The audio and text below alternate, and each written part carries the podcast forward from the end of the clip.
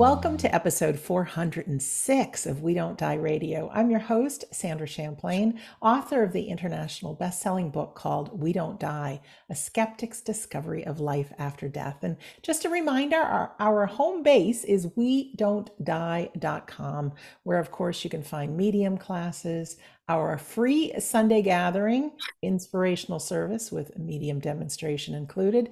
And just this past couple of weeks, I started a new Patreon community. So this is not for everybody, but if you're a fan of my work and want to donate as little as a dollar per future episode, I've got some good things in exchange. You get a full list of both my podcast episodes that you can search and click on, which cumulatively is over 550 hours of episodes. Of course, new episodes you get commercial free, which I can't guarantee on other podcast sites. And you get some interviews early bird, so you get them before the general public. So if you're interested on any of that, or if not, it's okay. But we don't die.com is the home base. And this is a very special video interview. So if you are listening on a podcast channel and you'd rather be seeing my wonderful guest and myself, just head over to YouTube and type in We Don't Die 406. And my guest today is long overdue to be on the show. I dropped the ball several years ago, I'm sure, but today is actually the perfect day. Robert Ginsberg is the co founder of Forever Family Foundation, a global not for profit organization. Over the years, he has met and interviewed hundreds of scientists, researchers, medical doctors, academics, and mediums who believe that our consciousness survives our physical death. Bob hosts the Signs of Life radio show, is past editor of Signs of Life magazine, heads the foundation's medium evaluation certification program, and writes a blog at beyondthefivesenses.com. He is the author of the books The Medium Explosion, a guide to navigating the world of those who claim to communicate with the dead. And his latest book is called My Life Here and There, a journey that transcends space and time. Bob, with his wife Phran, who is now in spirit, and Forever Family Foundation are currently featured in the mega hit Netflix docu-series called Surviving Death. I encourage all to visit, explore, and join foreverfamilyfoundation.org, where science and spirituality work hand in hand to be to bring comfort to the bereaved. Bob, a warm welcome to We Don't Die Radio.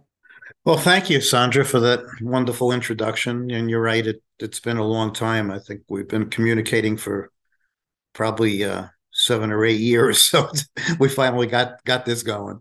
Somehow, it's all perfect. So, Bob, today I would love it if you would tell your story. But first, I just want to say you have been through a lot. You've experienced a lot of grief in so many different ways. So, our condolences for everything. And if there could be the Energizer Bunny showing what's possible to not only survive grief, but to continue on and make a difference for another. I think you're the poster child for that. Well, thank you for saying that. But you know what it's like when you're in grief, you you keep going because you have no choice. You just do what you you think that you need to do. Yes. So. Well, talk to us about you and your story. I know some many people are familiar with you, but I think there's quite a few of our listeners and viewers that aren't. If you wouldn't mind taking us through back to the beginning and to where we are now. Yeah, well, um, if we go back, um, tw- you know, 20 years ago, um, pretty much exactly 20 years ago, I was a totally different person than I am now. I was a left brain logical thinker. Um, I never gave much thought to the afterlife and if and, and if we were having a conversation then I would have dismissed the afterlife as a fantasy, a wishful thinking. And I said, because, you know, what could possibly survive? You know, we are our brains, our brains produce consciousness. And therefore, when our brains are no more, we're no more. Um, and then, uh, you know, tragedy uh, struck. And, and um, even though I didn't so-called believe in in, in the afterlife. Uh, my son and my daughter were in a in a car accident, and uh, my wife woke up at three o'clock in the morning the day of the accident, and she was trembling and shaking and ashen white. And I said, "What's the matter?" And she just stared um, straight ahead, and she said, "Something horrible is going to happen today." And I said, "Well, you know, what does that mean?" You know, and she said. I can't tell you other than the fact that our lives are going to be changed forever today. And uh, I took it seriously because, you know, my wife was I mean, she wasn't a medium, but she was a, an intuitive person. And there were many things that happened in our lives together uh, that I couldn't explain. She would have these visions and premonitions and so forth. And they were all good things. But logic told me if she was right then, she could be right now. So I did what most uh, parents would do. And I watched over our three children during the day. And one was back at college, the other was going to college the next day. And my youngest one was working a part time job. And um, as the day progressed, um, I let my guard down, and you know, we went out to dinner. It, it faded from my awareness, and I dismissed it. And of course, um, you know, on the way home from the restaurant, my son and my daughter were involved in, in the accident, and my daughter didn't survive, uh, and my son had had very serious injuries. So um, later on, my you know, my son was in a coma. Um, he emerged, um, and it was clear that he was going to survive I kind of hit me because I, you know, I, you're in, as you might expect, you're in shock, you know, for quite a while. And I said, wait a second, like, how did Phran know? How did my wife know? Because I saw her. She knew that this was going to happen, although she didn't have the details. So that started me on a quest. I mean, I'll call it a quest, but it was probably more of an obsession. I had to know, I had to find out how she knew. Uh, that was the first thing. And then I had to find out if it was possible that my daughter still survived in some form. And then I started, you know, as uh, crisscrossing mostly in the United States, meeting with medical doctors and scientists and researchers and authors and people in the field, um, trying to see if there's any evidence from credible people that had letters after their name um, uh, that studied consciousness. Um, uh, that suggested that we do, you know, we're more than our physical bodies, and I found the evidence to be overwhelming um, and compelling to the point where I couldn't believe where nobody knew about this. I mean, how is it, you know, kept secret? And one thing led to another, and you know, we we started the the foundation um, in 2003, um, and we we we um, we gathered scientists um, and mediums and academics, you know, on our various boards, and we like to think of ourselves as a as a, a convergence of, of science and spirituality. Oddly enough, what I found doing the work is that sometimes I'd be interviewing physicists, um, and you know, which was kind of out of my league, and I said, well damn, they, they sound a lot like the spiritualists I'm talking about. They're essentially talking about the same thing as coming from a single point of light and, uh, you know, a life, uh, um, you know, of compassion and love, you know, on the other side and, and uh, how we're all connected. So there's not that much of a difference as people might think, you know, between science and, and spirituality. So I, I, I've been learning every day since, you know, as I said, since you know for the past 20 years and and um, you know, we're not um, grief therapists, you know, and we're very careful, but the information that we provide has been helpful to the people that that are bereaved because um, I mean, let's face it, if you've lost somebody close to you, the only thing that gives you any any hope or comfort is the thought that they still survive in some form. So if you could show them um, reasons why um, this is probable, you know, it, it bring brings some comfort. Plus the fact that, you know, we try to foster people to have their own personal experiences, and I don't have to tell you how that could flip one's perspective on, on life and death because they have if you have this profound experience i mean it doesn't have to be a near death experience. It could be a, a profound and evidential medium reading. It could be a dream visitation. It could be a multiple uh, a multitude of, of different things. Um, it really can make a big difference in one's grief. And um, it's been shown that, as you know, as published in peer-reviewed journals, that that, those studies show that those who believe in life after death do better in their grief than those who don't, and that makes a lot of sense to me because that's the only thing. That's the only thing that gave me any any hope. Um, so that's a long-winded answer to your question. I'm sorry for taking up so much time. no, this is about you. So more of you and less of me is fine. Did your daughter come through in the early days through mediums or anything when you got involved with this when you started? Well, yeah. I mean, my, my daughter was coming through like gangbusters and all sorts of after death communications. The problem was since I didn't believe in an afterlife, I dismissed everything you know, my wife was having these unbelievable, profound experiences, and I was grateful for that because I was sort of living vicariously through her because I knew she would never lie to me, and if she was having these experiences, my daughter still existed. But I still uh, spent years and years, um, admittedly, as somewhat of a hip- hypocrite because here I am you know, giving talks about evidence of an afterlife, and I still didn't fully buy in. It was as, it was as if I was trying to convince myself. But eventually, you know, I moved from that stage of hope to belief and into knowing, you know, and it took a long time to get to that knowing stage. So yes, my my daughter was coming through, um, even though I wasn't recognizing like true after death communications over a period of about I don't know. I, I mean, I journaled every one, but over a period of about four years, I had 74 dream visitations from my daughter. Um, and, you know, and they were true visitations in every sense of the word. They were tactile. I could talk to her. I could see her. I could hug her. I could kiss her. We could have a conversation.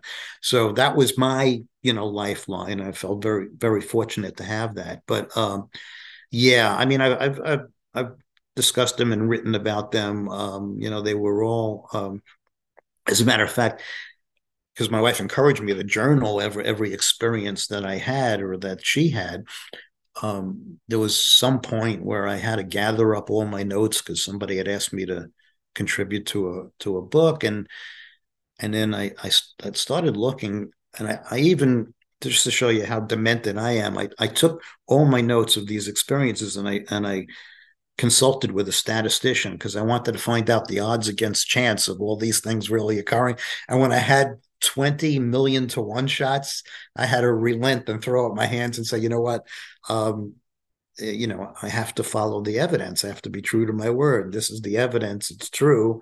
And so that I think that a lot of people take the path. If science lots of times can open one up to recognizing all these things that are happening um, because I needed that that foundation, uh, you know, of, of belief. And once I had that, then I started to get my own, you know, different types of after death communications and, and so forth. So yeah, I mean, I we were both fortunate that she was a good communicator.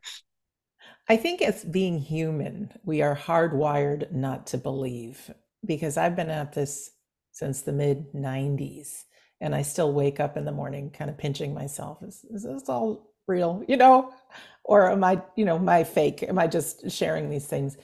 And then another miracle, I call them, comes in, and I know this is the real deal. But I just don't think being human, you know, maybe we're tied into this game called life that we're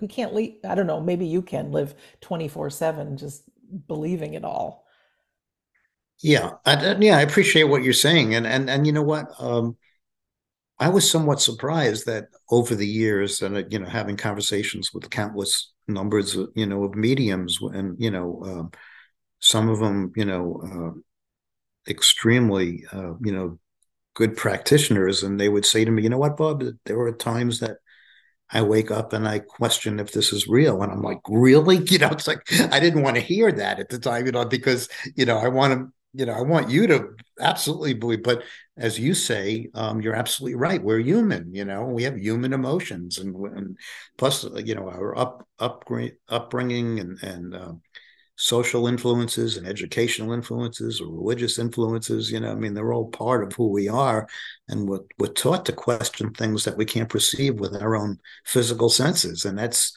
instilled deep in you know into our into our consciousness so i understand that you're saying but like what happens with you then you you know all of a sudden you, there's a great reading and it's not this can't be making this up.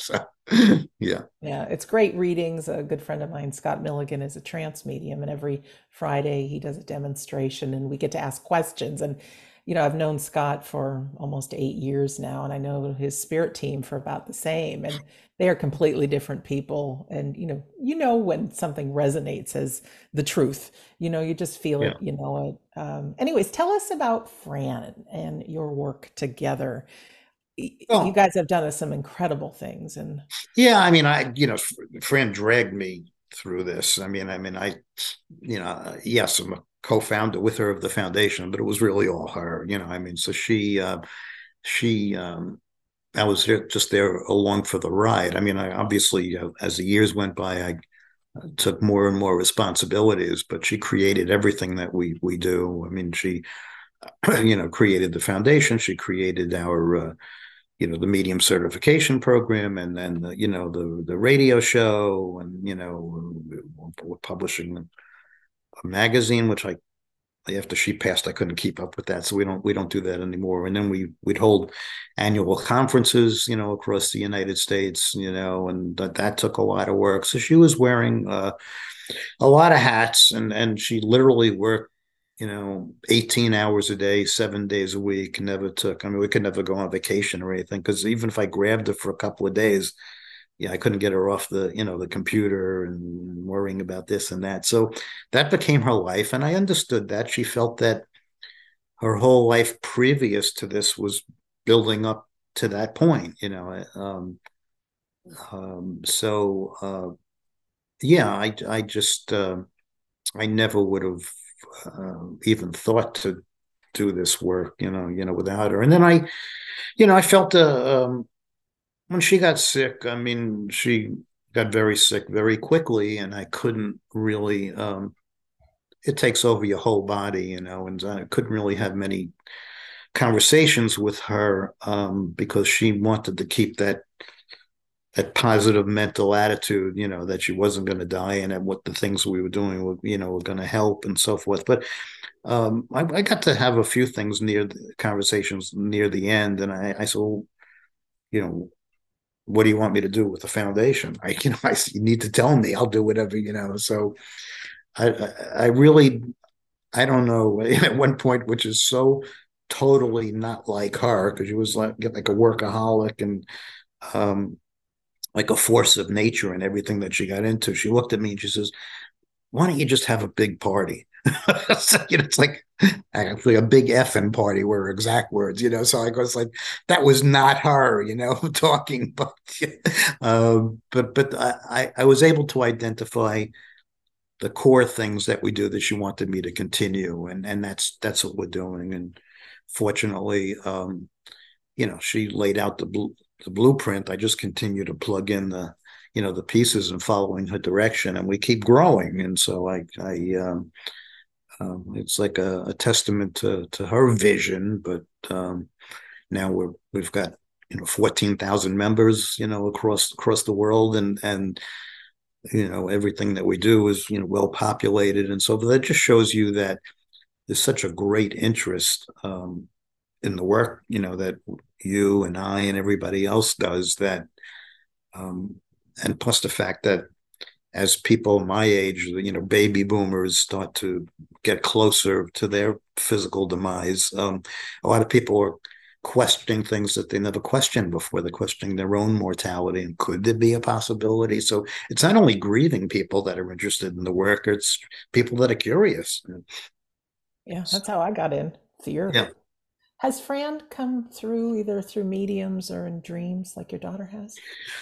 Well, um, you know, a lot of people after Phran passed, they said, "Oh, you know, you know, knowing us, they said you're going to get signs like crazy," and and I really didn't. Um, for whatever reason, I, I think that um, Phran knew like what a hard-headed guy I was when it came to this stuff, so she, you know, kept trying to think of things I, I um, that were not easy to do, things that she knew that I could not um, question, you know, on my own. I mean, I'll give you an example. Uh, so, uh, Phran, for whatever reason, she, she, had her hands were very soft and silky and I love to hold her hand. You know, sounds corny, but I I love to hold her hand. So and to the point where I was a pest, you know. So she, I was always driving, and she was always in the passenger seat, and I'd always hold out my right hand, you know, for her to, you know, like she would like grab a hold of my thumb, you know, and that all was right in the world. Yeah, I felt comfort and you know all that stuff after that. So after Phran passed, every single time, um, for for the first, I'd say, year and a half, I would say out loud to her friend, you know, show me. So I need you to do this. Just grab my hand, my thumb, you know, and I'd hold out my thumb like an idiot. You know, people would turn up, pull up next to me and, and at a red light, and I'd, I'd, be having my thumb out, you know, and talking to some imaginary person. They thought, um, and nothing. Like a year and a half, I asked them nothing, never anything. And then one day, I said out well, look, I don't care. I I really need this. You got to do this for me. You got to find a way.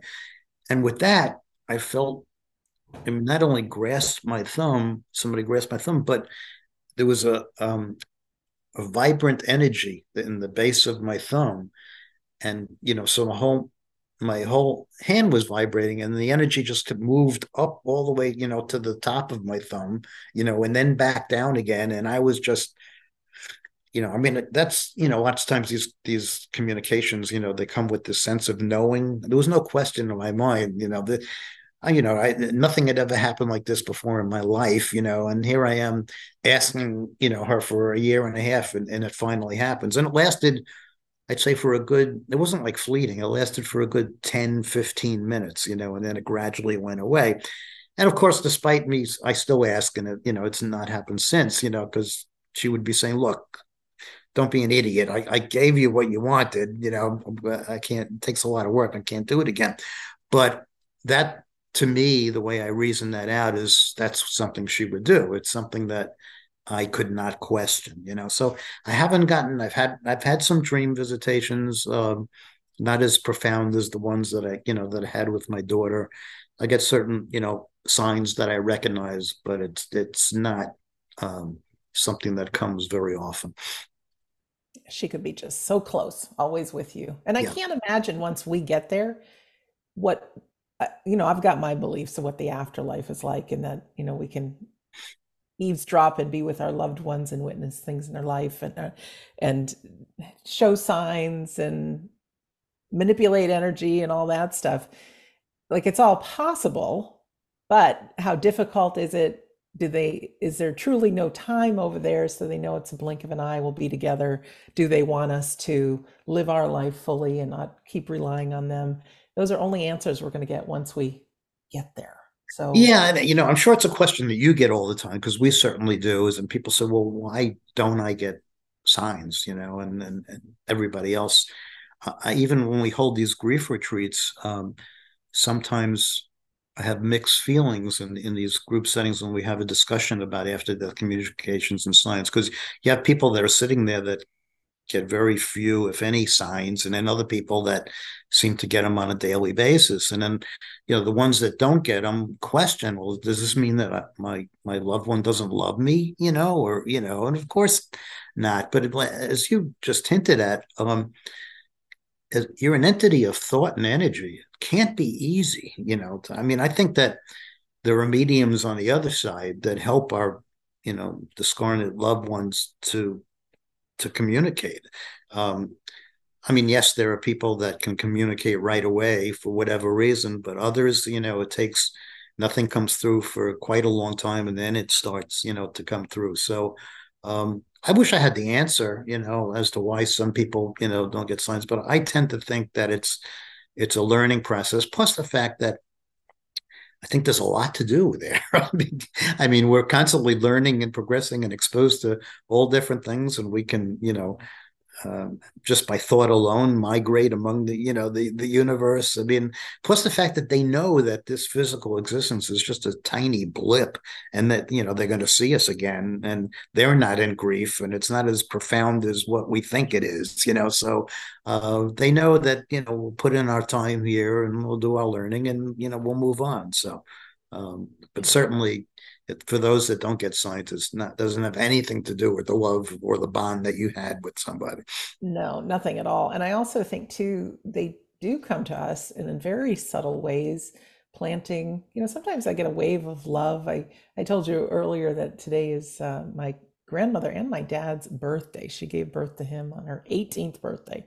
So happy birthday dad and grammy. But there's just these subtle things. I mean sometimes i've seen like a slideshow in my mind just before i go to sleep of things i did with my dad and my brain couldn't produce those images that fast. And sometimes i just get this feeling you know or or just a memory. And i think those are just little easier to do calling signs that our loved ones are with us but we human beings just blow them off. That's just our imagination. But that's how mediums work. That's how it works. And i think sometimes we get so caught up in you know social media and our mind thinking about the past or worried about the future that we can't get in that present moment. We are when we dream, we are just before we fall asleep. And that might be the way they yeah and as you said sometimes the signs of you know um, these communications and signs are very subtle you know i mean it's not like somebody hitting you over the head with it you know it's, it's um you have to be in that accepting you know mode and recognize it for what it is and and uh, even though it may seem subtle it takes a lot of work on their end to make it happen Yeah, absolutely. Well, I'd love to find out about some of the things you're up to. First of all, you've you and Phran started and you continue a long time radio show called Signs of Life. Do you have any idea how many episodes are out there? Because I don't know. We, have been doing it weekly since uh, 2005, and all the episodes are archived on our website. Um, and you with a search engine, so if you plug in somebody, you know, and if we've interviewed them, uh, over the years, you know, they'll pop up. I mean, originally, um, I was doing it was purely an interview show, and I was just you know interviewing people in our field. Um, but that was so demanding because I would refuse to interview anybody unless I read their book if they if they're a published author, you know, first. And so I had to read, you know, four sometimes five books per month, you know, and and and and you know, with everything else that we're doing, I mean, I had books all over the house. I had books in the bathroom, I had books on my night table, night table, every place I went, a book. And then I slowly developed the skill to uh, of speed reading. So it's the only way that I get through it. But after doing it for so many years, I said, I, I can't keep this up. So now we have many different, we have five different formats of the show. You know, we have one week, um, one of our certified mediums hosts a mediums and messages show, and it's simply listeners can call in and get you know like many many readings from one of our certified mediums. We have uh, uh, medium interviews. Um, you know, the mediums don't do readings, but you get into the mind of the medium by listening to the interview. We have a personal experiences show. Um, I still do, you know, some interviews. So, but that took a big load off of my plate and and people get exposed to many different things. So um, that's but you know we continue to do that. Um, i host with uh, with two co-hosts a show at the uh, beginning of each month called the gathering and it's really just like a big dis- afterlife discussion group where people call in with their questions or email in their questions or personal experiences and and we talk about those. So um, um, yeah, been doing it, um, but just something we can't stop. We've been doing it for so long, you know. so I know somebody sent me uh, not too long ago the top um, podcasts on the afterlife, and there you are, number one, signs of life. I thought, oh, cool. Uh, so yeah, you've been at it a long time and putting out good content. How about your blog, beyondthefivesenses.com? You know, I was I was always a frustrated writer. You know, I was an English major in college. You know, I wanted to be a journalist, and you know, I my guidance counselor sent me to a to a um, a university that she said had a great journalism department. I got there, I enrolled, I got settled, and I found out they didn't have a journalism department. so, you know, so much for guidance counselors. You know, but um, I um, I you know I went and as life happens, I went in different directions and I never got to write. So, um, you know, I built a business over the years and I used to do the next best thing. I used to use my advertising skills to help, you know, build the business. That was my one way of of, of writing, um, so to speak. And then after I retired from my my real corporate job, um, I had more time and I started, you know, I was always writing stuff for the foundation, you know, all of our, you know, literature and so forth. And um, then I got the idea to to write a book and uh, and I wrote the book and then I wrote the second book and then there's a lot of stuff not connected to the foundation that I would like to get out there. So I just started, you know, that blog beyond the five senses.com just for my own so my head doesn't explode, just to get some thoughts out there, you know, and and you know, keep writing. Um, so it's always been a, a, a big part of my life, but um, it remained, you know, hidden. So now I get to sort of fulfill my what I really should have been doing all these years, you know. What of course, line if, of business? if I was a writer, I wouldn't have made any money. But oh gosh, what line of business were you in? You said corporate. I, I owned an insurance agency for forty something years, you know, so it's totally. Um, that's a totally left brained, and you know what? In all those, you know, in in the twenty years um, that I was still, you know, involved, you know, in the agency, none of my clients knew about the foundation because I'm not the type that I don't try to convince anybody. I I, under, I respect everybody's feelings. If given the opportunity, you know, with a client, I'll, I'll bring it up and I'll just, you know, throw out there what some stuff that I've learned, and you can do with it what, what you want. But for the most part, um, I remember I, every once in a while, like when that Netflix documentary came out, all of a sudden I started getting phone calls from clients of mine that I've had for 30, 40 years. And I'm like, what was that you that I just saw? Like, nobody had that, but I always, I always kept that part, you know, separate. Uh, Phran, on the other hand, we were complete opposites in every way. It, it's amazing. You know, like they say, opposites attract. I guess that's true. But, you know, and she would use every opportunity that she had, no matter where we were. It could be a restaurant, it could be a doctor's office, you know, to try to educate people into the stuff that we, you know, we were doing. But I wasn't, you know, I was more of a reserved, you know, kind of person. Um, and I never, I never did that. But, um, you know, the foundation sort of got me out of my shell sort of of, of um, because I was especially after Phran passed, I was forced to do things that I never had to do, but they needed to be done. So then I, you know, I you know, and then with writing the books and stuff, and then the documentary, I started doing more interviews and so forth. But I'm still not totally comfortable with it, but I do it, you know, and you get better at it through the years. And Oh, you definitely do. Yeah. And you can drop those little seeds. And if people pick them up and they want to know more, they can, or they might just say, oh, great. Yeah. Exactly. This is definitely not something we can push on other people. So many people ask me, you know, how can I convince my loved one this is real? It's like my best advice is let them come to you. you know, we, we can't. I was a hardcore skeptic once and I used to really laugh and make fun of people that believed in this. And there was, there was nobody that could convince me. But I think it's our own journey as being a human that eventually we start asking these questions. So, yeah. yeah. So we're kindred uh, skeptics, you know. But but but you know that there there is a, a difference between a closed-minded skeptic and an open-minded skeptic. I mean, open-minded skepticism is a good thing because we should question. Because if you don't question, you're not going to fully be con- you know be convinced. You know, so you you look for all the the physical explanations, and when they they don't exist, then you um, the only thing left is is a spiritual explanation, you know, such as um, you know uh, near death experiences and and and uh, deathbed visions. You know, um, is a prime example. I mean, um, or or or terminal lucidity. You know, a sudden awakening where somebody that's totally you know mentally and physically incapacitated um, you show up one day about a week or so before they pass and or or just before they're passing and they're totally lucid.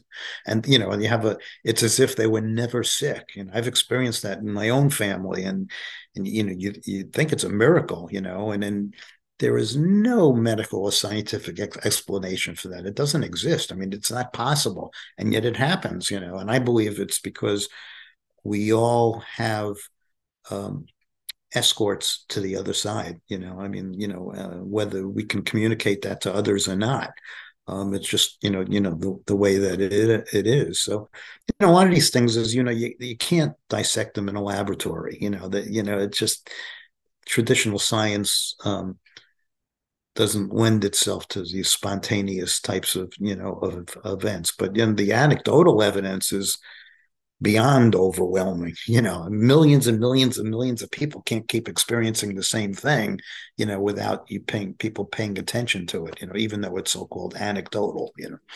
Yeah. I don't know what it is about us human beings that we think we're the center of the universe and whatever we experience here on planet Earth is it.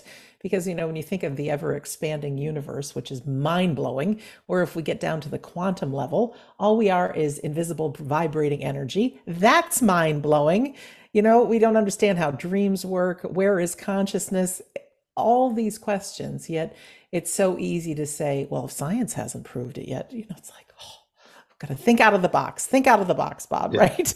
yeah, absolutely. Yeah. That's what, that's what that certainly everybody in the work that we do thinks out of the box. You know? Exactly. It does, one day out of the box will become the norm. But yeah, exactly. It does help to hear these stories that are coming from credible people, and, not that your everyday person that doesn't have a PhD, et cetera, and so forth, isn't just as valid. But when we start hearing medical doctors and what they witness in the operating room, and there's so many cases of these visions that people have weeks and days before they pass, stories from hospice doctors and nurses. And to hear some of those types of stories, I think it, just helps lend a good uh, word to, oh, this stuff is real. And how comforting is it that loved ones or whoever come to help us across the veil? I, I find that really exciting and comforting. I I totally agree. You know, and and, and they find this very inventive in the way that they come through. You know, uh, you reminded me of because um, when you asked about if I had any, uh, you know, communications, you know, from Phran, one of the the mediums that have been certified by our foundation for many many years as a hobby, um, not connected to her mediumship, did electronic voice phenomena, um, and she would do that consistently, uh, and she was very um, close, you know, with Phran. And then after Phran passed, she said, "Would you mind if I ask Phran in spirit, you know, connected to EVP, a, a series of questions every week to see if we get anything?" And I said, "No, go go ahead." And um, she would send me the audio recordings, you know, after she did them. And you know, with EVP, some of them you have to listen really hard, you know, but some are fairly clear. And in one of the EVPs, uh, she said, "What is the name of the organization that you founded?" And you hear faintly but clearly, you know, Forever Family Foundation. Uh, you know, and and then on another day, it happened to be my birthday, and she said, "Do you have a message for Bob?" And you hear, "Happy birthday." You know, so so those are the things that are, um, you know, I mean, listen, a lot of uh, EVPs can be dismissed as you know as anomalies, but those that that you can hear, um, they're really, really compelling evidence because it's something that we can perceive with our physical senses. We didn't, uh, senses. We didn't read about it in a book. It didn't come through a third party, you know, you know, as a medium and so forth. We're actually hearing, you know, what was said, and we have it on on recording tape. So I I I don't dismiss um, the body of evidence from electronic voice phenomena and instrumental transcommunication. It's it's really you know you know valuable. Yeah, it's exciting to see what's coming. I want to talk to you about your books because I know we share a passion of good mediumship. So you've got The Medium Explosion, a guide to navigating the world of those who claim to communicate with the dead. How how did you start that and getting well, certified? You know, when um, the first thing that I noticed when we got into this work was that there were an awful lot of mediums that called themselves mediums that really did had very limited ability. You know, I mean, I'm, I'm not saying that they were fraudulent, although a certain small percentage are, but they just, you know, they they they were intuitive as we all are, but they they had limited ability, if any, you know, to communicate with the dead. So I I met with some well recognized, you know, scientists in the field that study um, mediumship, and I kind of picked their brains, and they helped me to develop, you know, our own certification process. So you know, we've been doing that uh, consistently since 2005.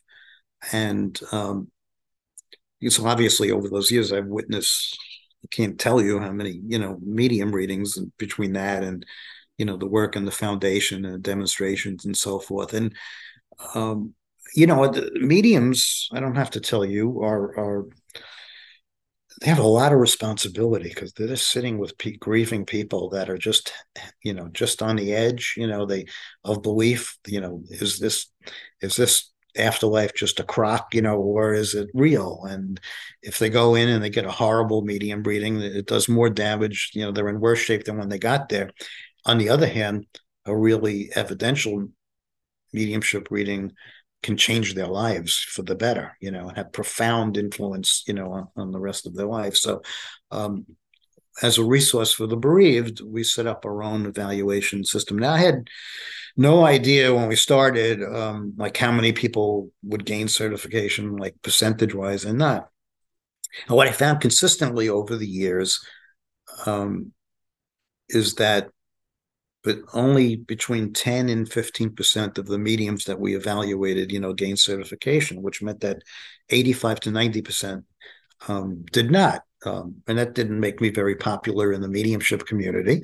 But, you know, but, um, you know, I felt that, you know, would, would you want this practitioner sitting with your you know your loved one charging a lot of money and having a long waiting list um, or not you know and we needed to have it's not to say that our process is foolproof but we, what we found over the years that the mediums that we certified are more consistent. They rarely if ever you know fail you know to connect and and the evidence and you know we have five different scoring methods that we use um, and they have to meet the minimum guidelines in each of the five you know scoring methods and a medium with marginal ability is just simply not going to be able to gain certification you know and you know it's really tough um, uh, but that's the way you know it has to be. So um, and a lot of the mediums uh, the problem is that a lot of the mediums that we've certified over the years have gone on to become famous. And you know when they, when a medium becomes famous very often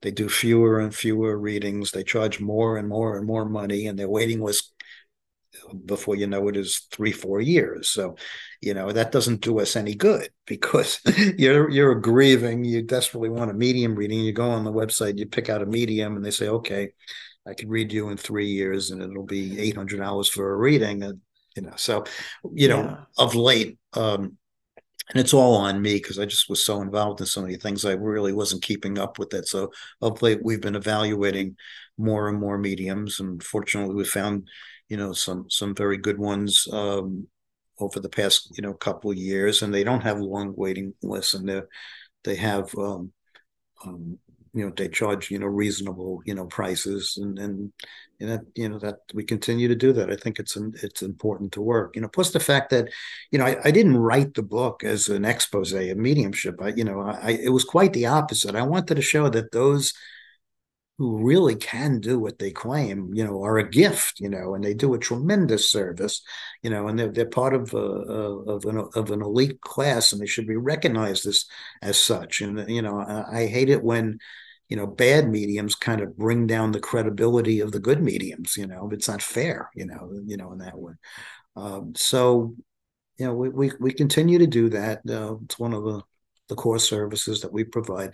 Of course there's no money can change hands and medium can't pay to be part of the process. If they get certified they can't pay to be listed on our site. You know that would diminish the integrity of the program. So you know membership in the foundation is free as well. We don't want to deprive anybody of information because of because of money. So I've been under, under pressure for many many years. I still am you know to charge start charging for membership even if it's a nominal amount but i keep resisting it because i you know it's not the kind of thing i want to charge for.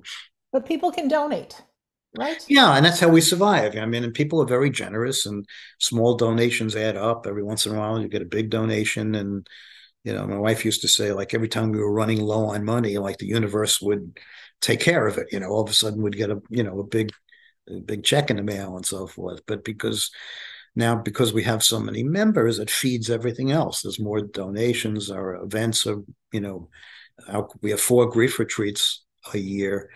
Um, and they, they sell out within two weeks after I post them. And I post them like almost, you know, seven, eight months in advance, you know. And that I attribute to the to Netflix because um, you know, I, we allowed Netflix to film that one entire retreat in Connecticut, you know, and they they got there Friday afternoon and they stayed stay till Sunday night, you know. But you know what it's like in in film. I mean, between letting them film that and all the interviews they did with us personally, I counted, you know, more than 70 hours of filming.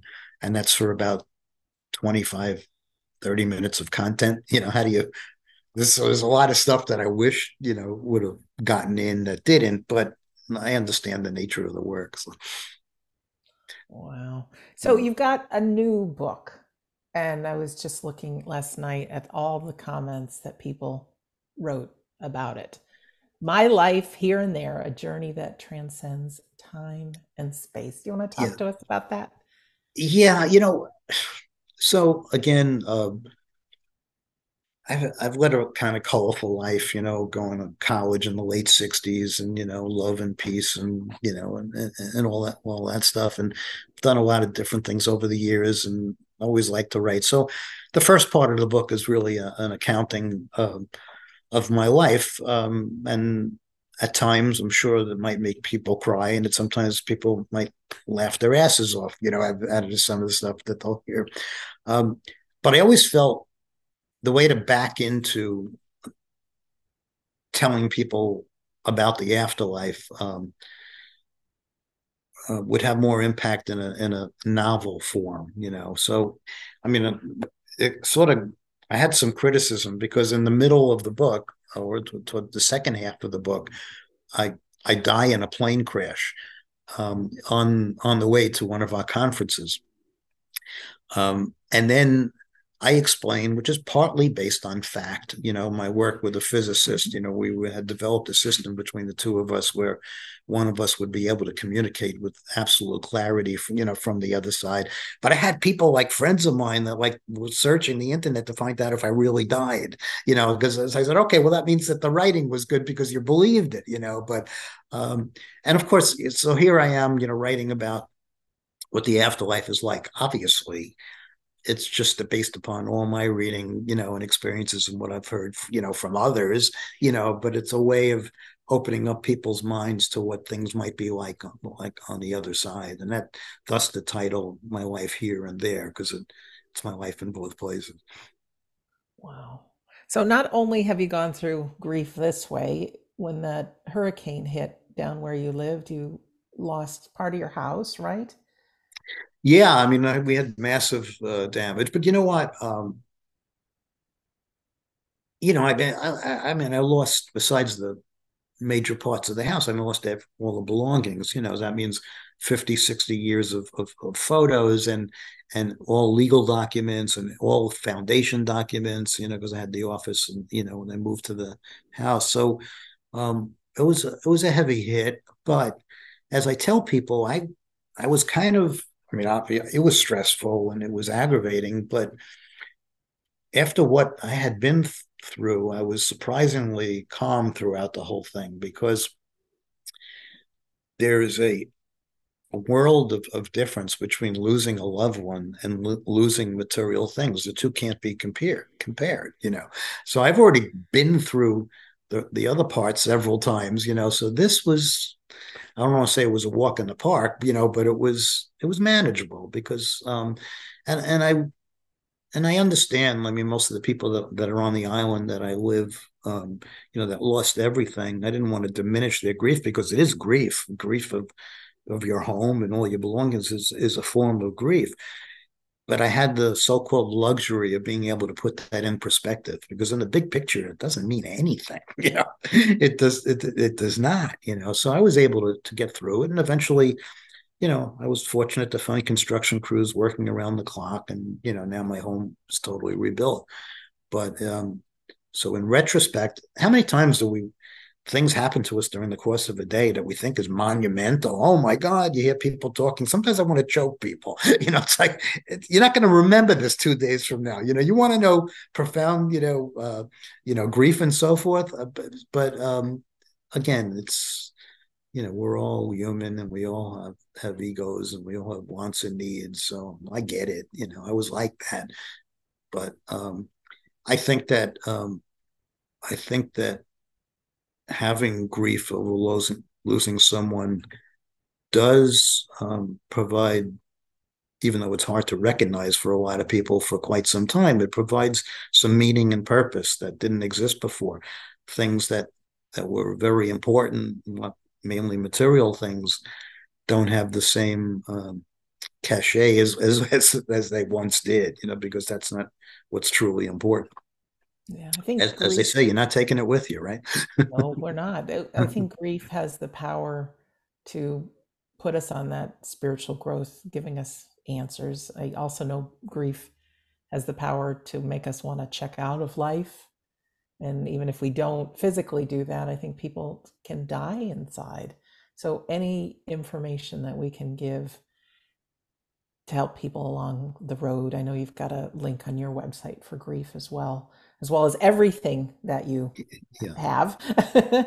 so it's a good place to start. Let me remind everyone foreverfamilyfoundation.org is the website. Bob, what questions should I have asked you that I didn't, or answers, or anything else you'd like to share? Because I'm finding our time really wonderful. Yeah, well, you know, if you want to invite me back at any time, we can get into anything that you want. I mean, we could talk about the individual disciplines of research and so forth, and um, and and and you know how uh, people can you know can try to transform their grief and so forth. But no, I mean, I it's a pleasure talking with you, and uh, I think we, we got in the most of the points, and you covered them quite well. I appreciate that. Oh, thanks. Any closing words for our listeners or our viewers? No, I, I, I just, you know, I often urge people, um, and I, I was guilty of it, is that we never you know take the time to just experience anymore you know? I mean even you watch people even when they're sightseeing or they're near something i mean they, they get so stressed over getting the perfect photo you know? It's you know or you, or you, or you or you go to a restaurant and you see a party of 10 and everybody all 10 people are on their phones at the table you know? It's like we never just experience things you know for what they are. I mean i've replaced um you know the things that I used to enjoy with sitting out on my deck, you know, pre-dawn and waiting for the sun, you know, to to rise and you know listening to to, to the birds and watching the vibrant colors and and and so forth and and and that's that's my adrenaline, you know, things like that. I just would urge people to always try to step back and just experience because there's so many things that are happening around us that we just simply refuse uh, or unwilling to to recognize that it, that can really do a lot for us all.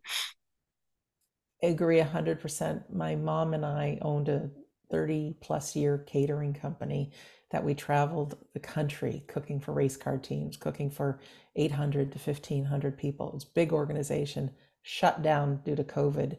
She developed breast cancer. She's fine, but it turned our life upside down. And so we ended up getting a house I'm looking over the woods. Every day, Bob, I go out and feed the birds. I get wild turkeys and the chipmunks and squirrels, and I must have 200 hummingbirds by the gallons of uh, nectar that I'm putting out. Wow.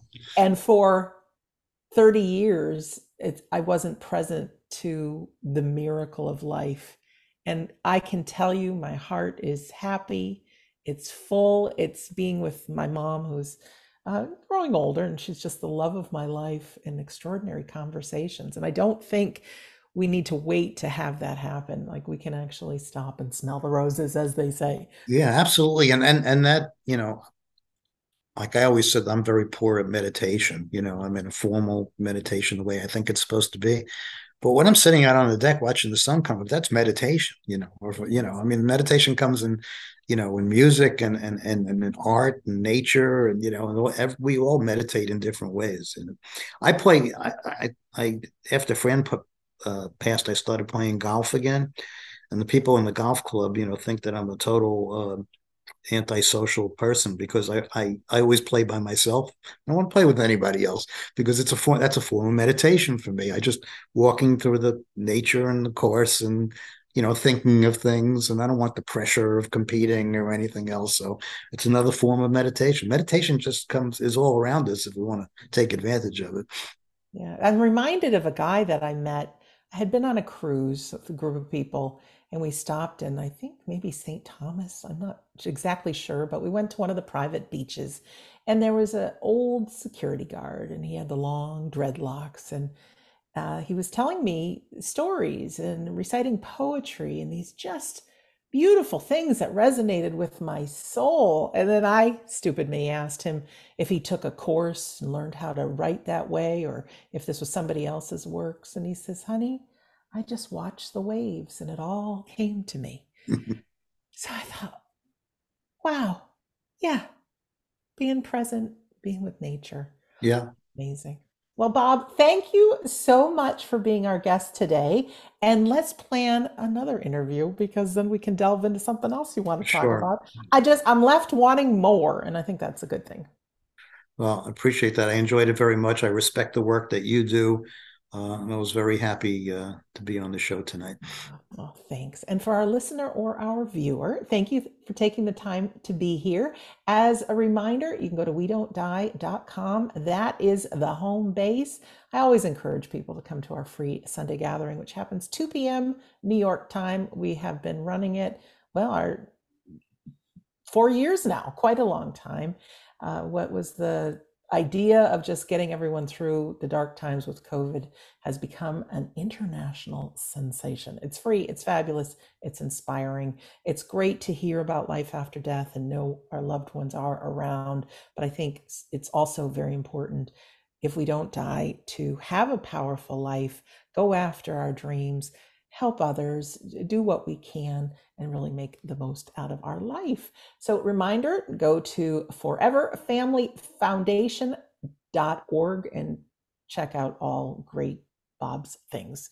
Uh, and he and his wife had started, and the foundation continues on. It's pretty great. It Doesn't cost anything to become a member, and you get emails and all kinds of good stuff. So, in closing, my name is Sandra Champlain. I've been your host on We Don't Die Radio. I do believe that life is an education for the soul and that your life here on earth is very important. So, I really want to thank you for listening or for viewing, and we'll see you again soon.